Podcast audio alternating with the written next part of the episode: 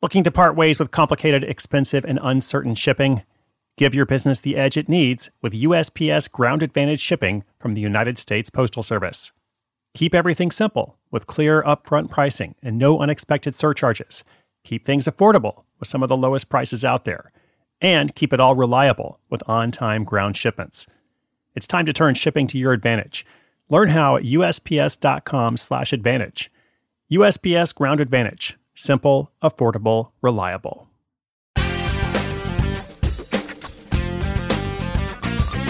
Hey there, what's up? Welcome to the classroom episode. This signifies the beginning of a new week. We are actually not just at the beginning of a new week, but we are almost exactly halfway through the year.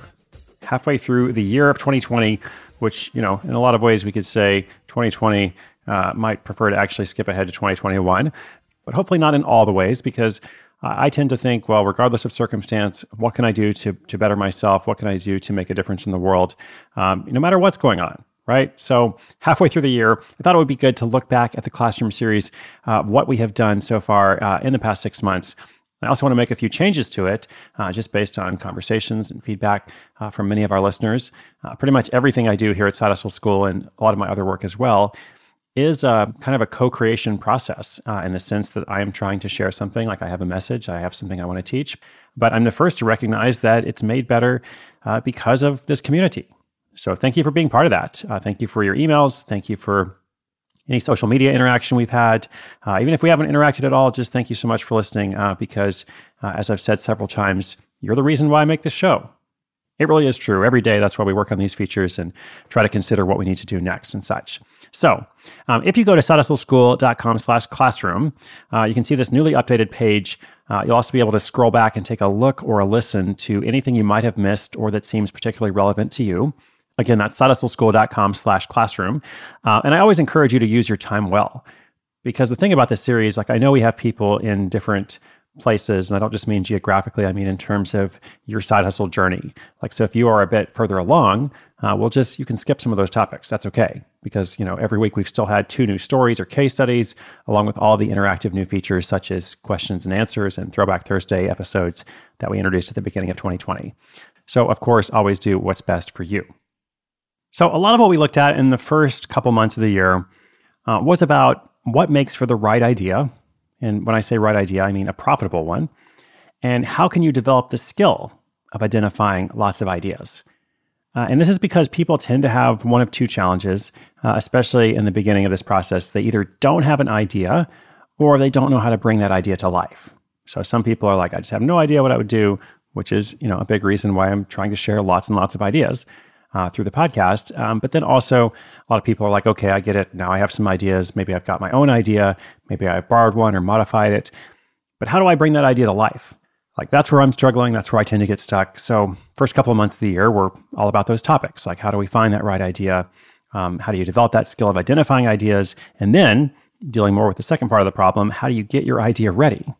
Everything you need to do to create that product or service.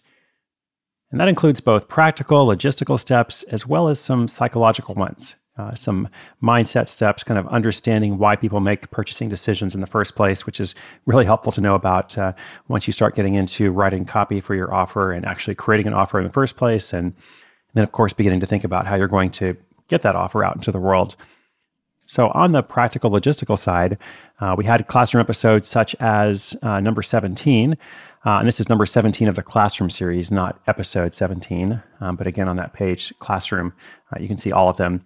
Uh, so that episode 17 was if you end up working with a manufacturer or an overseas factory or some other vendor, what do you need to know? Like, what questions do you need to ask in advance? How can you try to see off any problems you know that might occur?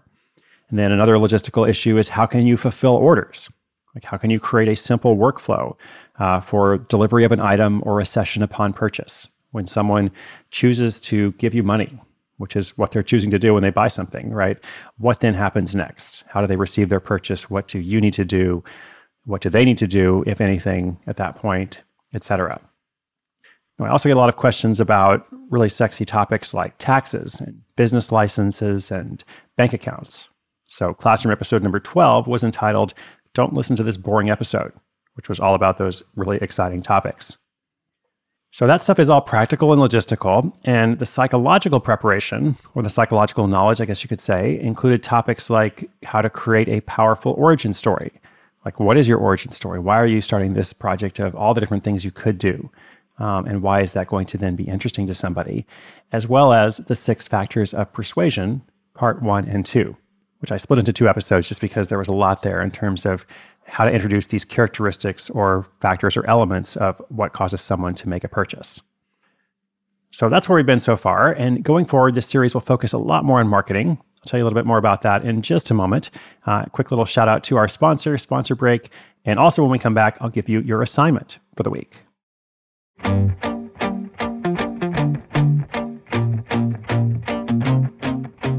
Something else we looked at about six weeks ago uh, was the topic give the people what they want.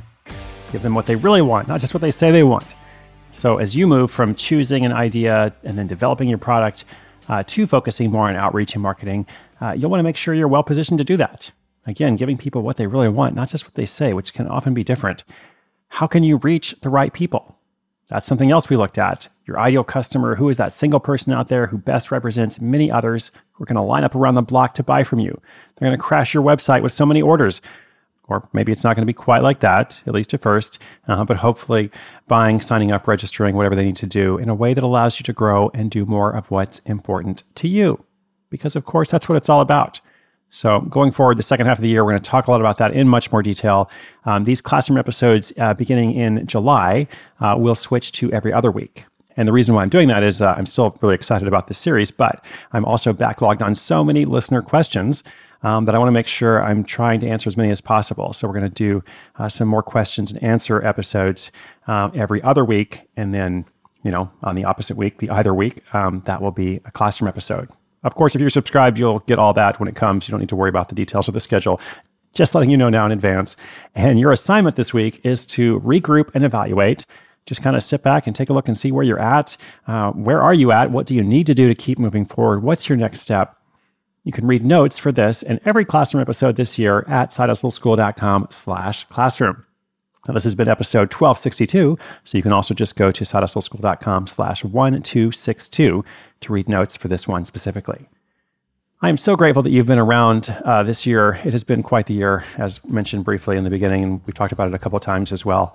Um, but I hope you'll continue to join me for the rest of the year as well. I'm excited to continue building and sharing your stories, answering your questions, doing whatever I can to highlight positive change in this community uh, because I think you're amazing.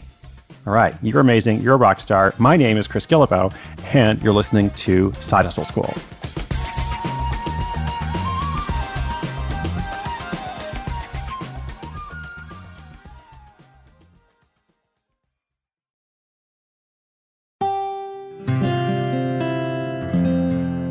From the Onward Project.